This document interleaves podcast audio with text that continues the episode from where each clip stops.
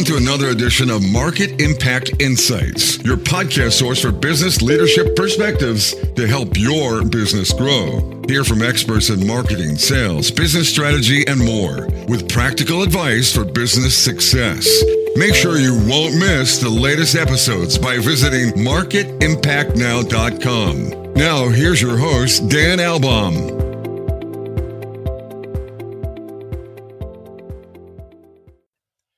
Welcome back to another amazing episode of Market Impact Insights. What a year of opportunity it is. Marketing driving strategic business growth. It's a dynamic market, it's a competitive market.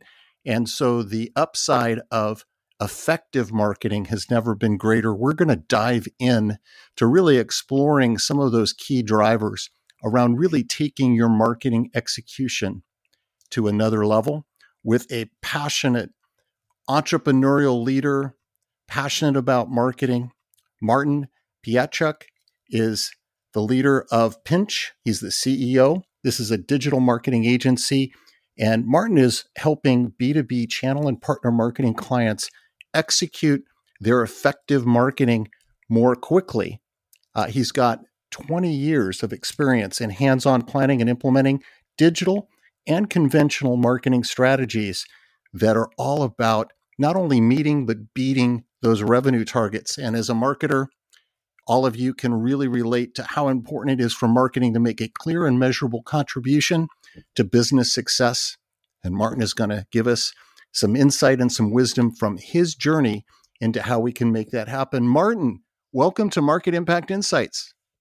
Thanks, Dan. Thanks for the warm introduction. I appreciate it. Although I do feel a little old sometimes when you talk about talk about conventional marketing and digital marketing together. That means I've been I've been around a block a few times. Yes. Yeah, absolutely. I'm looking forward to the conversation for sure, Dan. Yeah. So let's go back and what a fascinating path you've had and what really originally sparked your passion around marketing and marketing technology. Hmm. Now you really asked me to go way back, but I think I was always a bit of a techie. Uh, I guess it comes with the territory. My my dad is a is a software engineer, so it, I guess it just rubbed off of me.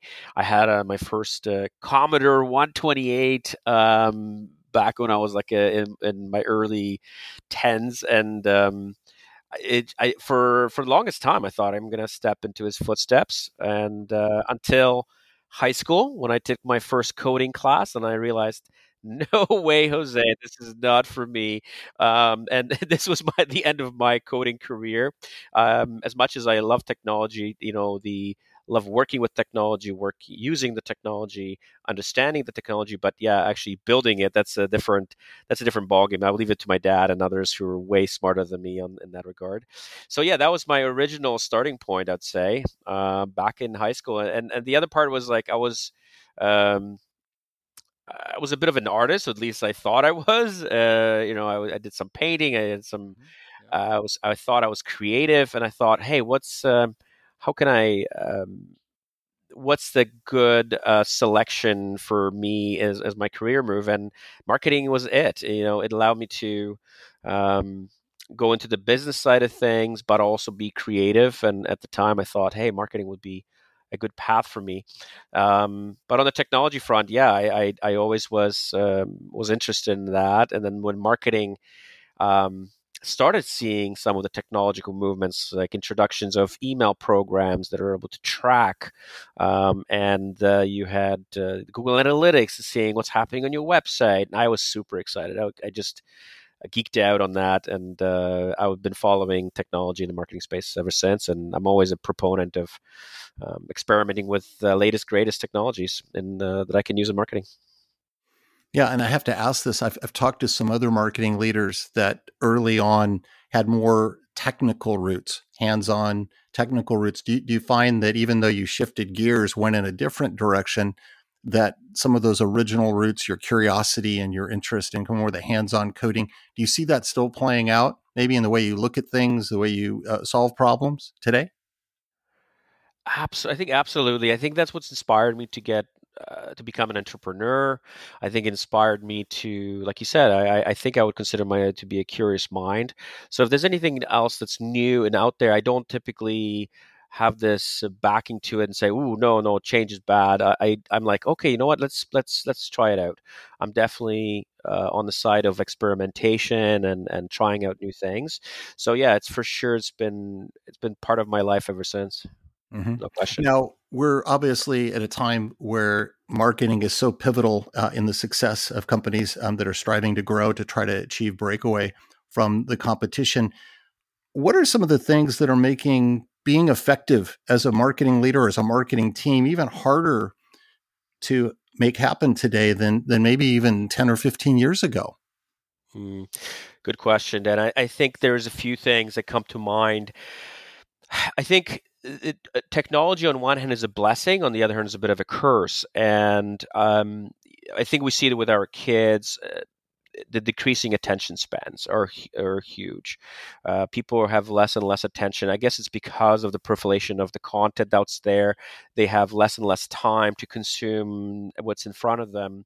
So that's that's definitely one thing. Um, and I feel like that the changing customer demographic has also changed, right? How how we made decisions when before buying or selecting a solution was very different 10, 15 years ago than it is today. I think 10, 15 years ago we were so entrusting our life into the hands of you know the expert, the uh, the, the the salesperson who would tell us the story and the narrative about their solution and we would we would have to trust that and i think what's happened since is that a lot of that education is now in the power of the consumer. So I think that the sophistication has, uh, you know, the internet and has allowed people to research solutions.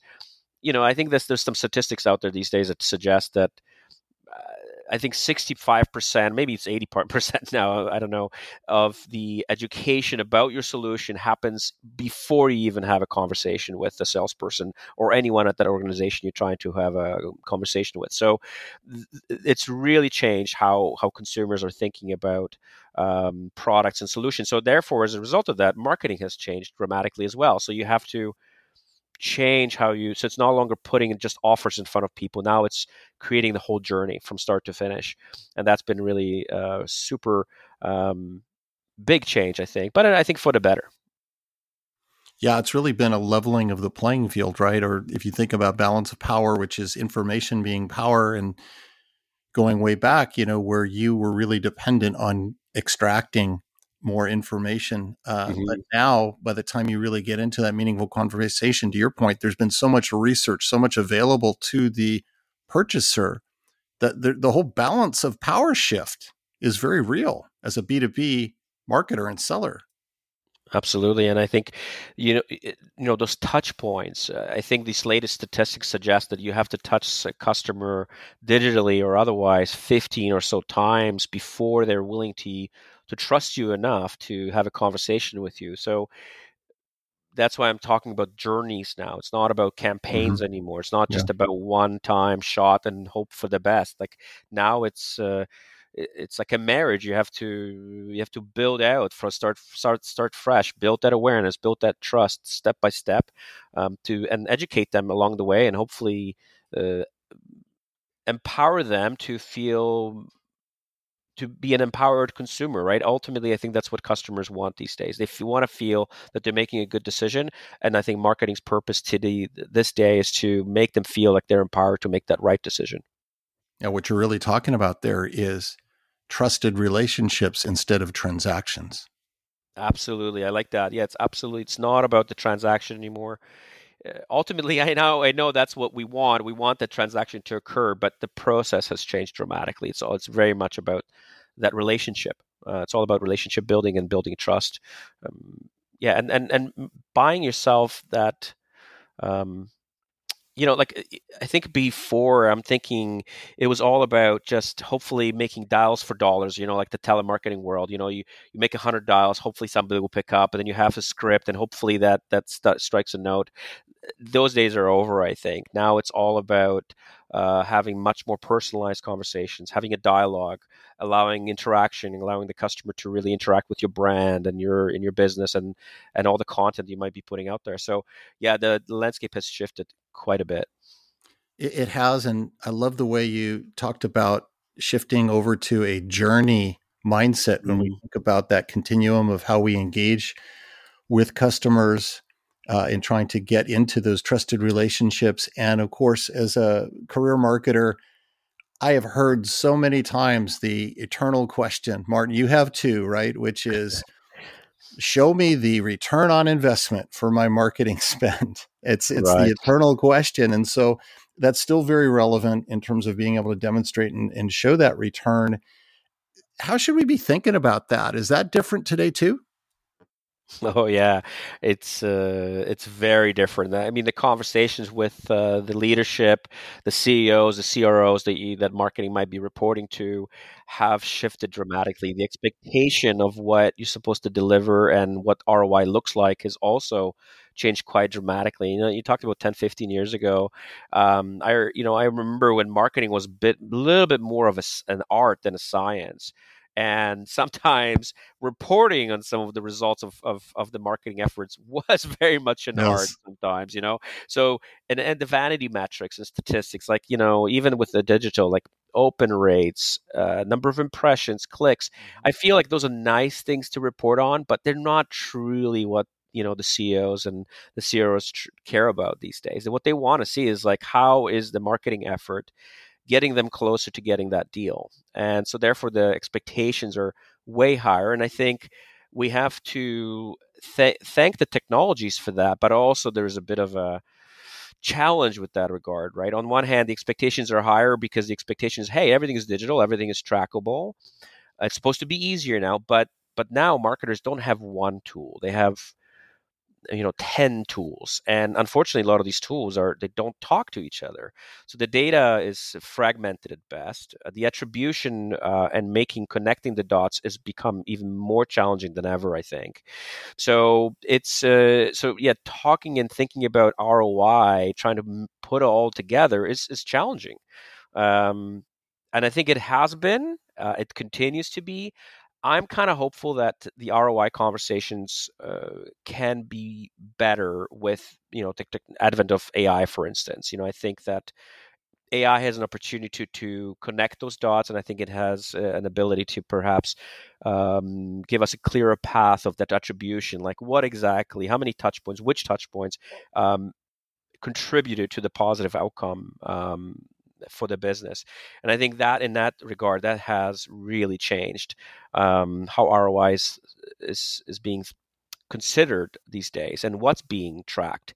I think before, like I said, it was the open rates and click through rates. Now it's about you know CAC or or cost per acquisition or uh, acceleration of the deal or um, you know how many touch points uh, resulted in in, um, in in a sale or you know we call SQLs or uh, you know uh, sales qualified leads or sales accepted leads. I think it's much further down the funnel now uh, than it was ever before. Mm-hmm. And you mentioned the wide array of tools that are available now to help marketers be able to report out uh, and to be able to actually uh, look at hard metrics, quantitative versus qualitative. But an observation I've, I've had, you know, looking at, at various team experiences is if you're not really clear in a very specific set of questions that you're seeking to answer, mm-hmm. that availability of just so many different tools and just so much volume of data, it can almost be overwhelming, right? And then you get caught in just where you're swimming in the data. So it seems like there is this importance of clarity of purpose or objective in addition to just going and consuming and looking at all this data. Yeah, you're making a very good point, Dan. I I completely agree with you. I think some of the mistakes that marketers make is that they they start doing and uh, and they're not necessarily connecting to the OKRs or the KPIs of the business.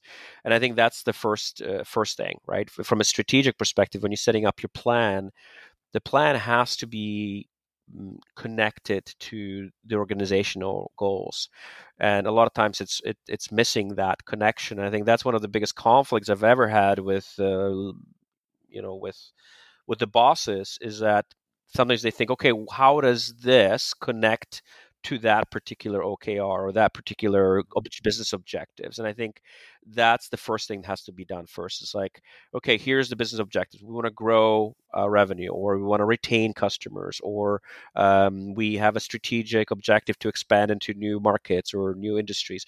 So uh, then you figure out, okay, what are the what does the strategy, marketing strategy look like to mm, to work hand in hand with those business objectives. And then I think I find that once you have that strategy that's perfectly aligned or well aligned, then it's much easier to identify, you know, what are the right tactics, what are the the right things that we can do um, to support that as marketers. Yeah, it's really relevance at the end of the day is what you're talking about, and how do, how do you get to being able to demonstrate that relevance of the marketing activity and the marketing spend? I love it. And yeah, exactly. Relevance is a good key. Yeah, good word. Another really critical part of the marketing strategy, of course, is uh, content. And we think about engaging audiences, uh, doing that through compelling content. And there's there's a lot of buzz around greater personalization in terms of the content strategy and mm-hmm. approach. Mm-hmm. How, how do you view that in terms of impacts to lead generation, customer retention, in terms of just how you approach content and how you execute on it? Mm. Yeah, I, I, think we talked about earlier. I think mm, going back to customers' expectations, I think not only we have to respect the customer who is very well educated in our solution by the time they, they you know they call us or they converse with us but i think their expectation is that we know just about just as much about them um, I think the expectations are high. So when you're sending a generic message to uh, uh people that you you want to have a conversation with, that's no that's uh, uh, that's not good enough. Like it, the personalization has to speak to them. Um, they want to feel that a they don't want to waste time, and they want to be spoken to um, in a dialogue kind of fashion. And the, the what's the best way to do that? By by finding common ground, understanding their challenges, understanding their their how they think about the world, uh, understanding where they come from.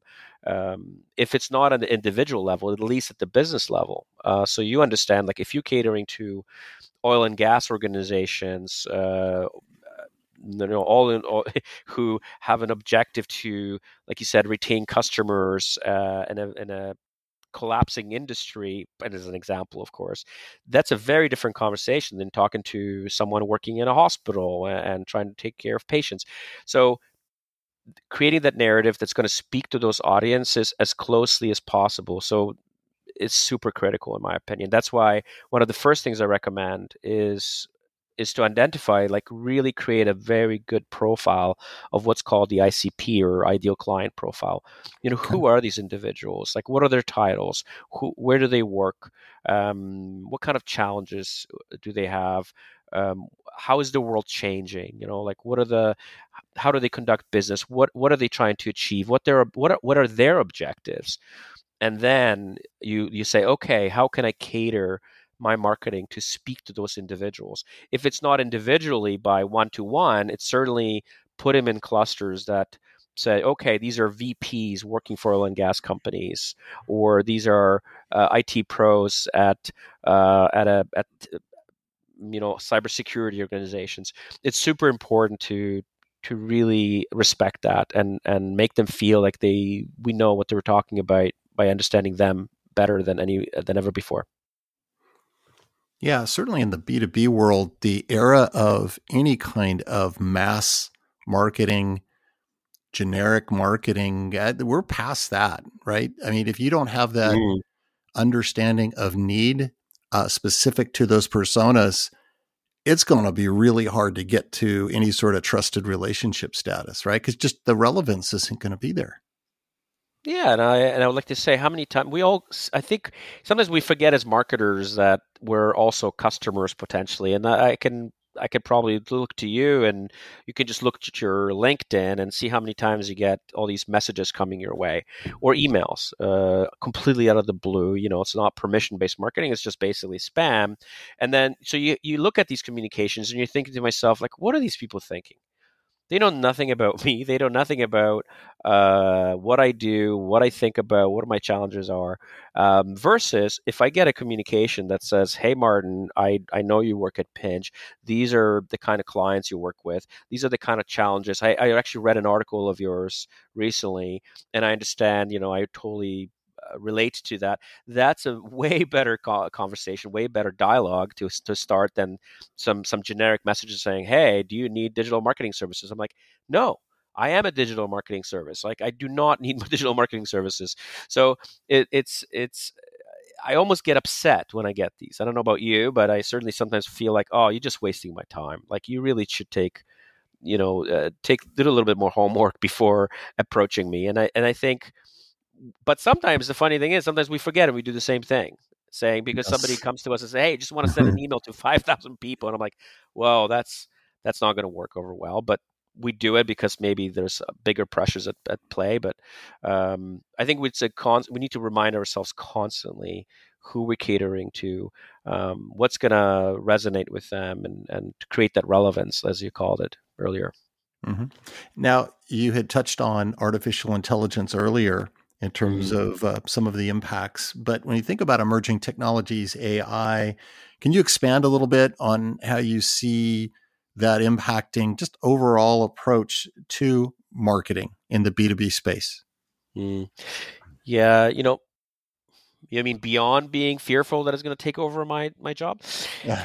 Just kidding, of course. I mean, I, I, think when it first came out, I was like, "Oh, oh, this could be dangerous." You know, this like is it going to take over all our content development, or uh, maybe some people will be prone to just thinking that AI can take over strategy.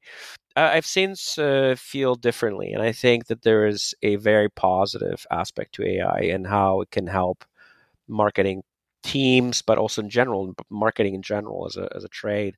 Um, you know, we talked about content just now, and I think this idea of hyper personalization AI has the capacity to do that at scale, like uh, never before. I could talk about briefly about ABM or account based marketing. You know, that's the idea before is that you have a very uh, small list of highly strategic accounts then you you work with your sales organization or maybe like researchers to try and find as as, as much as possible individuals who are part of the buying cycle. Um, and then you know someone on the marketing team or maybe the bdr team starts putting together like these snippets of information like you know critical to these individuals. Well that was highly manual right? You had to do that's why you could only do hundreds in a year because the process and the tools were, uh, I would say, uh, still reliant on on the human interaction and and human power. Now, you know, with the the the more complex language models and ability for like the chat gpts of the world they, it can go in and uh, analyze people's LinkedIn profiles. It can analyze what it finds publicly about individuals and organizations, and it, it does a pretty good job at summarizing those key and you know key points of understanding about what are the best possible angles uh, that you can use to reach out to those individuals, and you could do that personalization at scale. So the hyper personalization. Um, can now be done with AI, I think, uh, much more effectively than ever before. So I think that's number one, the personalization. The other ones I'm thinking about is just, you know, we talked about data and attribution. That's been a super, uh, it continues to be a super big challenge for marketers. But I think with AI, I haven't seen, by the way, tools to, to allow me to, to fix that problem just yet. But I think it has the potential of allowing marketers to connect the dots much easier. So, you know, putting this data into some kind of data mart and um, leveraging AI to make sense and connecting those dots at a much faster rate than any human can.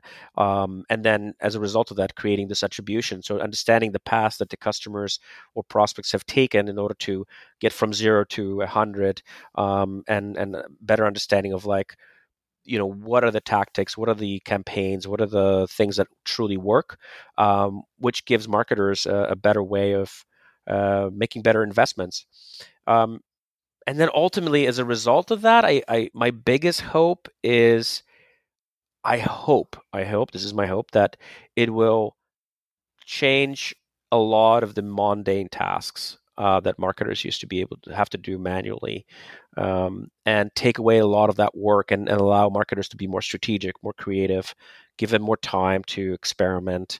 Uh, I think those are the things I'm hopeful uh, of uh, quite a bit. So now, has it played out yet? Just yet? Not yet. But I'm hope. I, I think that's going to come very soon.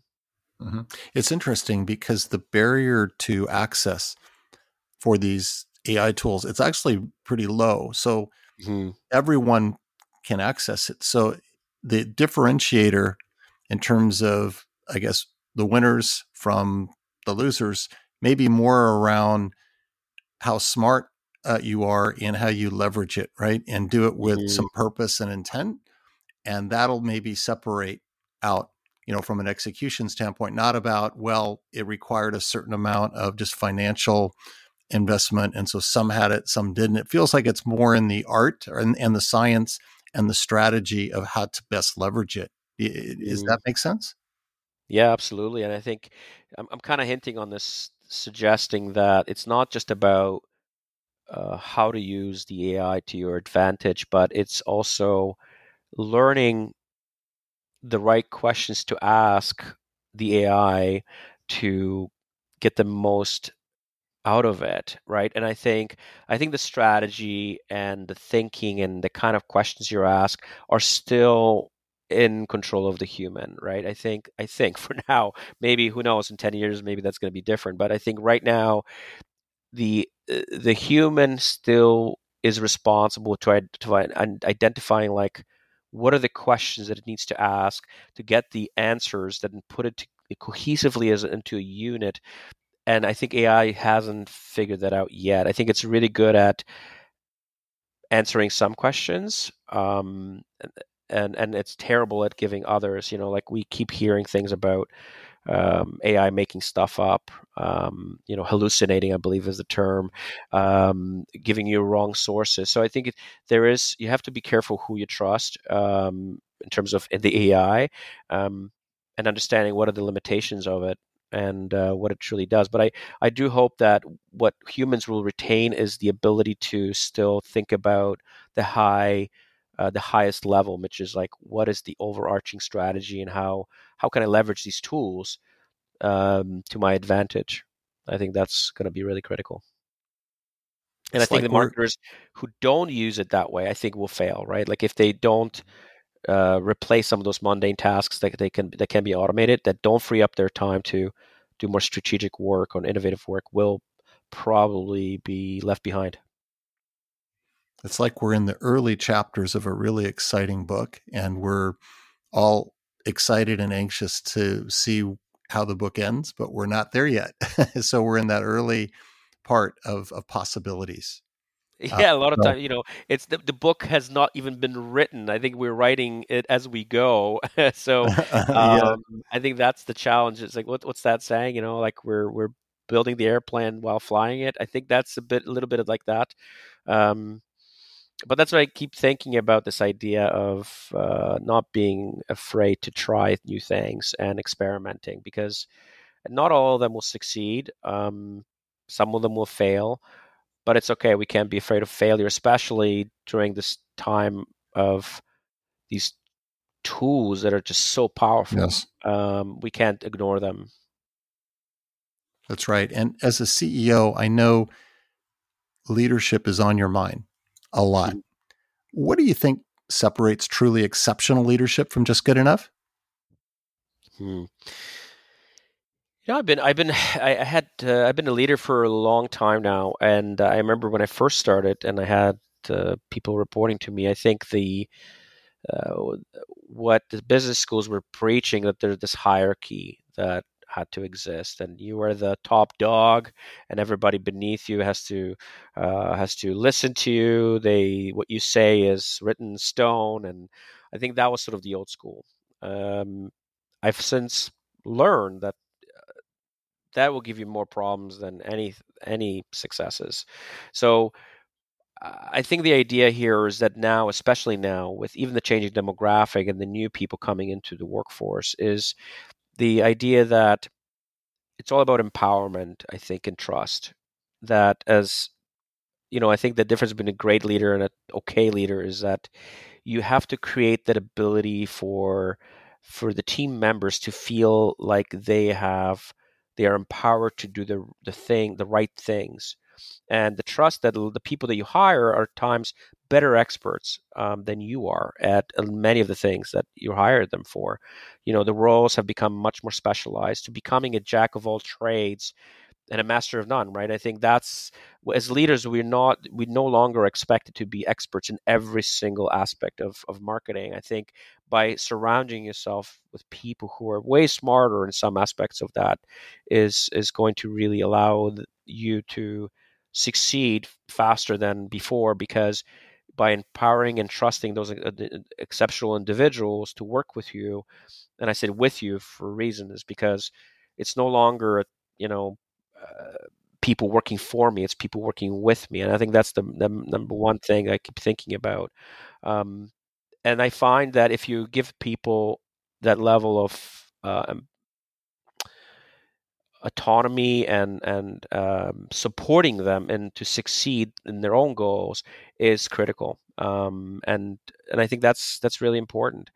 So and, and I think just tying, I think we talked about this earlier, this idea of if you give people a goal that ties to the business objective and they feel like whatever they're doing you know actually affects the business uh, strategy and the outcome you know we all want to see the fruits of our labor and by giving our team members the ability to do that is i think critical and um and i think just generally i think the role of a leader has changed in the sense it's not about telling people what to do.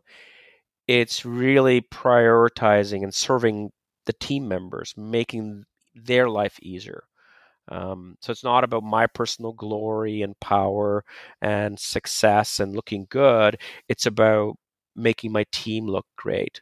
Uh, so giving back, and hopefully you have gained some experiences in your life that can be helpful to them and and allow them to learn and flourish as well. So you know, and then and that comes with hopefully giving them and demonstrating by example things like integrity, honesty, ethical behavior, and teamwork. I think these are all things that I think as leaders um, we need to do, and great leaders I think do that really, really well. Yeah, a lot packed in there, but really, what you're talking about, Martin, it's servant leadership. It's the mm, setting aside right. personal ego, putting others first and lifting your team, empowering your team. I love it. You that that was the essence of what you were talking about. Yeah, you know, and and what made me think about this, I I when I was younger, I I read I, I, was on this path of understanding what makes people happy and and I learned that it's not about the money that you make. There's a certain threshold that you go above. You know, if you're just an ultra rich person, chances of being happier than someone who's okay in terms of the money is is it was a big eye opening thing for me. And I when I realized that I said, "Quick, well, what does make people happy. And everything came back to this is actually about serving others. You're absolutely right. And that is not only uh, in the professional world, but also in the personal space. You know, that's why one reason I, for the last few years now, I've been giving back to the community. I've, I've been working. I'm, I'm an immigrant. My, my parents came to Canada when I was 14 years old. Um, and I've I've got to working with this organization that allows to find meaningful employment in their trade when they first come to the country. And I thought, oh my God, what a brilliant way to help these people in their first steps on their careers.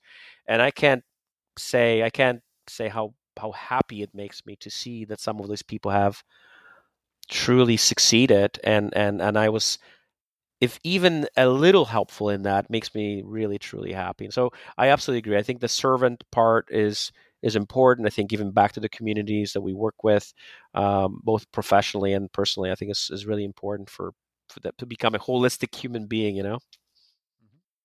Now, what's the best piece of business advice you've ever received? Hmm.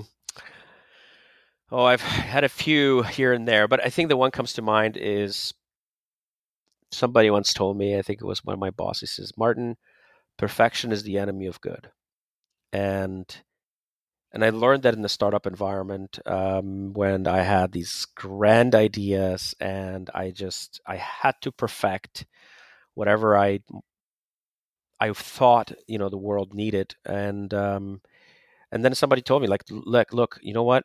Um, chances are your assumptions are wrong. Chances are that the things that you know are going to work will will fail.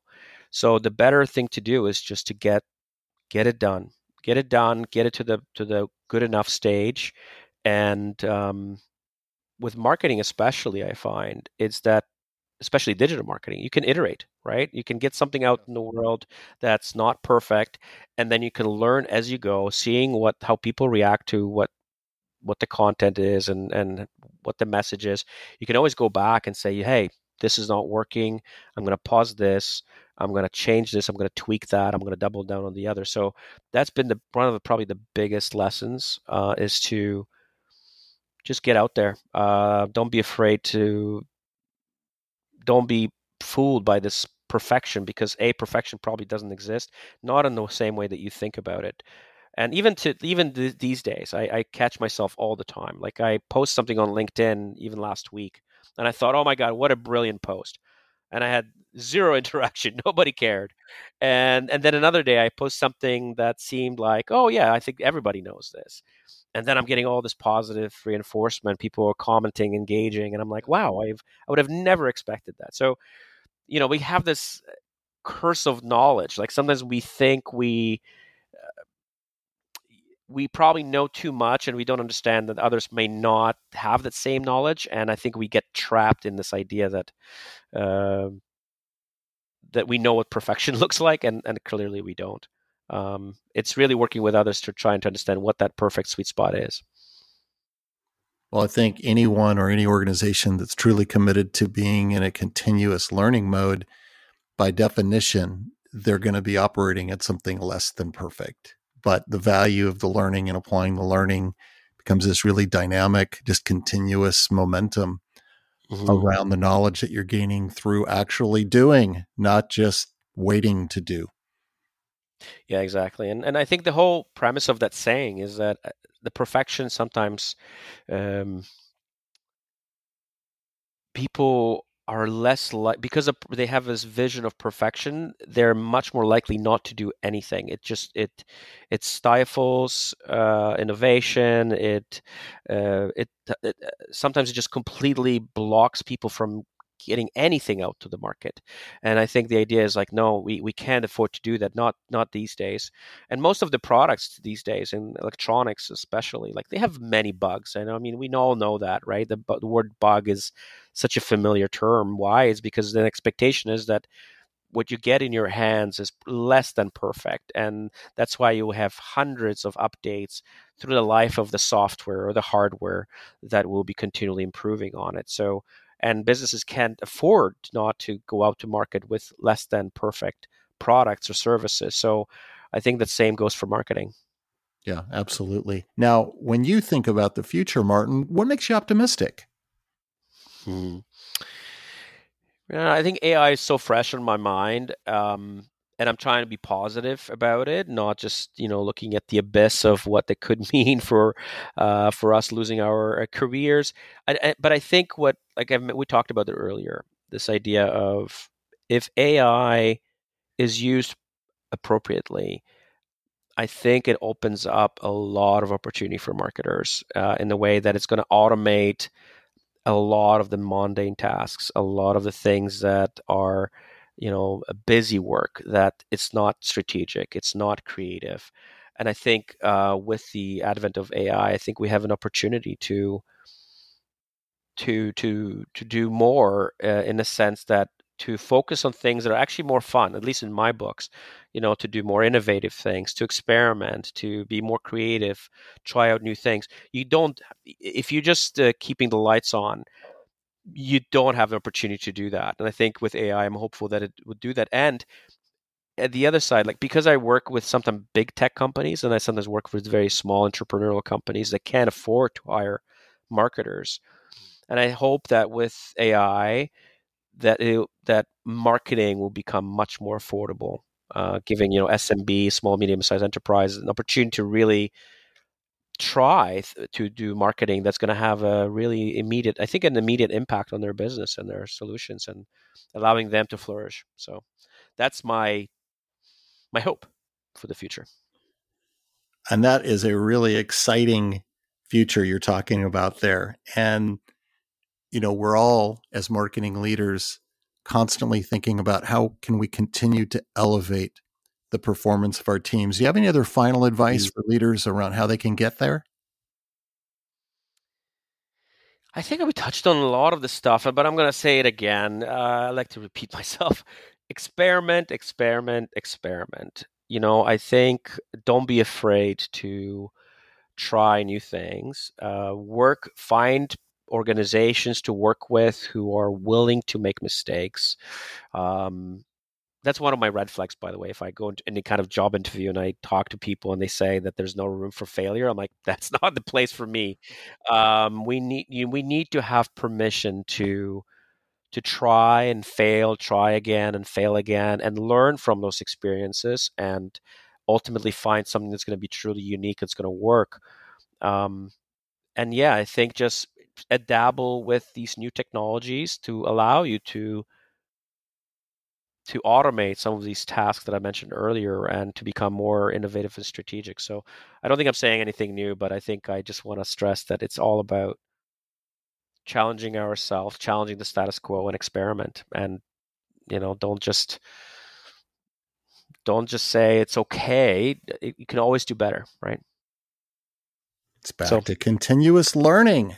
Continuous learning, exactly. It's all about continuous learning, but it's also continuously challenging yourself. Because if you if you don't challenge yourself, you assume that the status quo is okay, and I think that status quo is never okay. You always have to push the narrative, push the boundaries of what we can do, um, and and challenge your team members as well to think, hey, let's let's try this to do this differently. Like if it's working, okay, let's leave it. Don't let's not let's not uh, stop it, but let's see if we can try new things and to do things differently.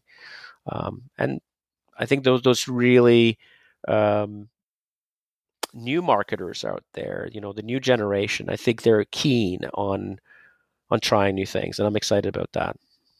That's right. There's there's this curiosity and there's this acceptance and this openness and this desire to hey, mm-hmm. we always think things can get better. I love that about this this newest generation that's coming in because it's going to challenge those old ways of thinking of just getting stuck kind of mm-hmm. stuck in neutral and it's like no we got to be out of neutral and we got to keep moving. Well martin thank you again for joining sharing your unique perspective on effective marketing and also your journey as an exceptional leader and how servant leadership is really uh, critical to really uh, achieving all that marketing can deliver and helping a company succeed. Thanks for joining Thank you so much, Dan. I really enjoyed our chat and hopefully uh, so did your audience. So I'm looking forward to hearing some feedback if you have any.